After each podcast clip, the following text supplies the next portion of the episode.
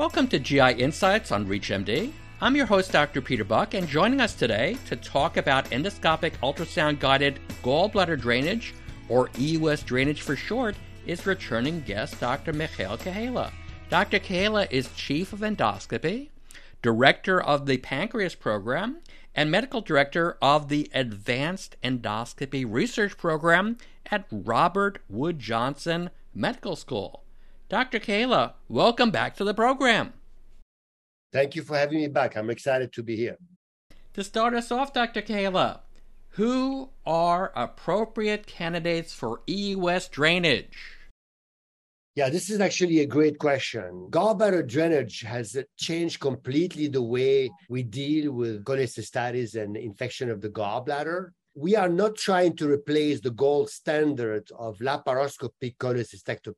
Not at all. We, we're targeting those people that are poor candidates for this surgical technique. People that have cancer, people that are too old, people that have a very bad heart to sustain any surgery. Those people may develop inflammation or infection of the gallbladder.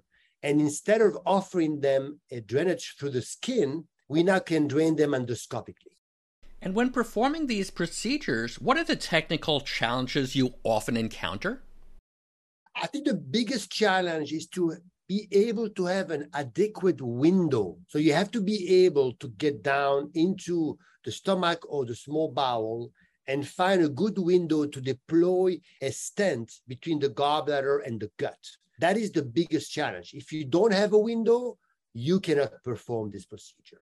Now, with that being said, when should we consider transpapillary gallbladder drainage instead of an EUS drainage? I think the biggest problem of offering transpapillary uh, gallbladder drainage is the ability to drain the bile duct. So you first have to drain the bile duct, and then you have to go for the gallbladder, which means we offer this technique for people that need both drain, the bile duct and the gallbladder, or people that have a very bad window for the endoscopic ultrasound drainage. Thank you. For those just tuning in, you're listening to GI Insights on ReachMD. I'm Dr. Peter Buch, and I'm speaking with Dr. Michael Kahaleh about endoscopic ultrasound guided gallbladder drainage. So, Dr. Kahaleh, how do you minimize adverse events with EUS drainage? I think it's very important to first do your homework. You need to get a nice cross sectional imaging, like a CT scan of the abdomen or an MRI. Do your homework, make sure that the patient has a good coagulation. And obviously, you need to have an endoscopist that has been trained in this procedure. I recommend using an endoscopist that have been through a advanced endoscopy training program. And how many uh, procedures before endoscopist is competent to do these kinds of drainage procedures? We recommend 20 to 30 of those procedures before embarking on doing them alone. And can you share the long term outcomes you see among your patients who undergo EUS drainage? So obviously, when a patient has terminal cancer and need this procedure to relieve his gallbladder infection or inflammation, we tend to leave that stent in place, and typically the patient, you know, is comfortable until his end of life. For patients that have a very bad heart or a very bad medical condition forbidding surgery, sometimes once you do those procedures, you can actually optimize their medical picture. Like for instance, you can make sure the heart is getting better. You can make sure that their lungs are shaped up. And some of them end up actually sustaining surgery safely. So you can also use this procedure as a bridge to surgery. And when we're talking about the bridge to surgery, what percentage of patients would you say are able to get to that point that they can have formal, a standard surgery? Probably 30%.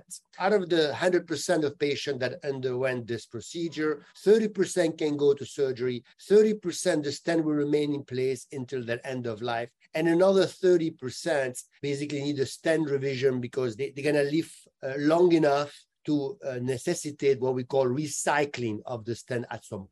And can you just fill in our audience about how often you have to do stent recycling?